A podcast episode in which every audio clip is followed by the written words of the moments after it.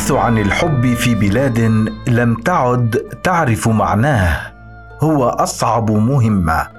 تقوم كافة المجتمعات في أساسها على نمط العلاقات الإنسانية والقيم الحياتية.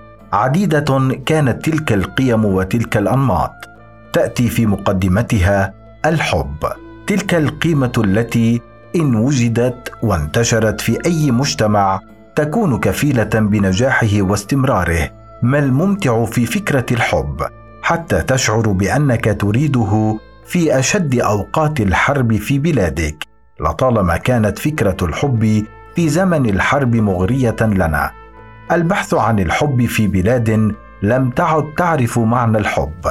هو أصعب مهمة. يمكن أن تقوم بها.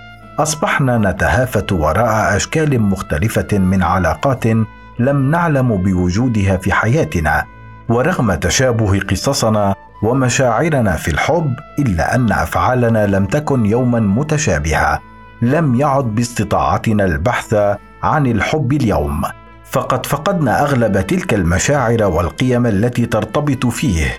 الحب في هذه البلاد يأخذ شكلا من الغرابة ويجعل من الصعب تواجده حيث بإمكانك اليوم أن تحب شخصا وفي اليوم التالي تنتقل لتظهر مشاعر الحب لشخص آخر تحت حجة الشباب السوريين الحاجة إلى التفريغ. وقد باتت هذه الحجة مبررا لتثبت أنك على حق في تعدد الأشخاص الذين تحبهم في آن واحد.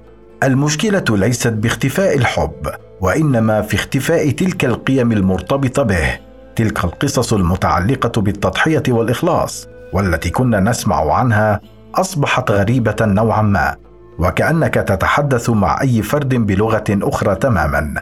كانت دمشق تعيش نوعا من الانفتاح في أيام ازدهارها حينها كان هناك العديد من الجنسيات والثقافات التي تزورها على مدار العام. وكانت دمشق تنشر ثقافتها وعاداتها التي كانت تشتهر بها. بينما وصلنا اليوم كأي مجتمع مر بما مر به السوريون إلى هذه الفجوة في العلاقات الإنسانية داخل البلاد. وعدد الجنسيات المختلفة التي دخلت بلادنا في فترات الحرب وانخراط السوريين مع هذه الثقافات التي لطالما كنا نسعى لتحقيق انفتاحها أدى إلى نتيجة كارثية بما يخص العلاقة الإنسانية. في السابق كنت أبحث عن الحب ولكن في السنوات الأخيرة أصبح من النادر تواجده.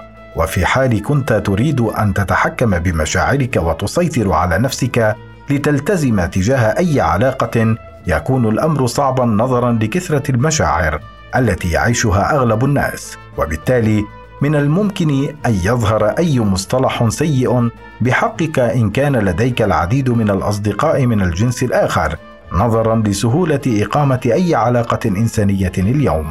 عشت الحب في هذه البلاد مرات عديدة ولكن اليوم أصبح يأتيني بحلة مختلفة.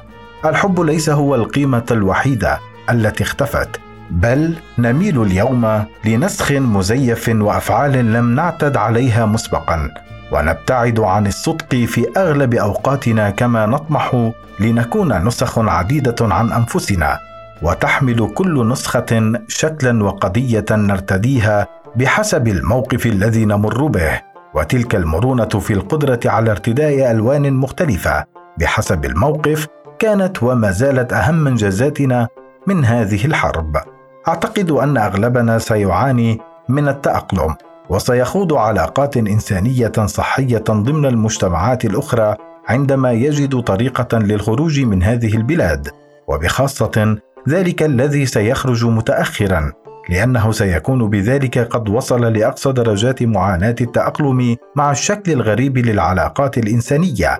وبالتالي سيكون من الصعب عليه العودة إلى الشكل الطبيعي والصحي وتعتبر تلك إحدى أكثر المشاكل تعقيدا والتي ستوجهنا في أي مرحلة قادمة نعمل بها على النهوض ضمن أي شكل لأي نظام سياسي سيكون قائما حينها.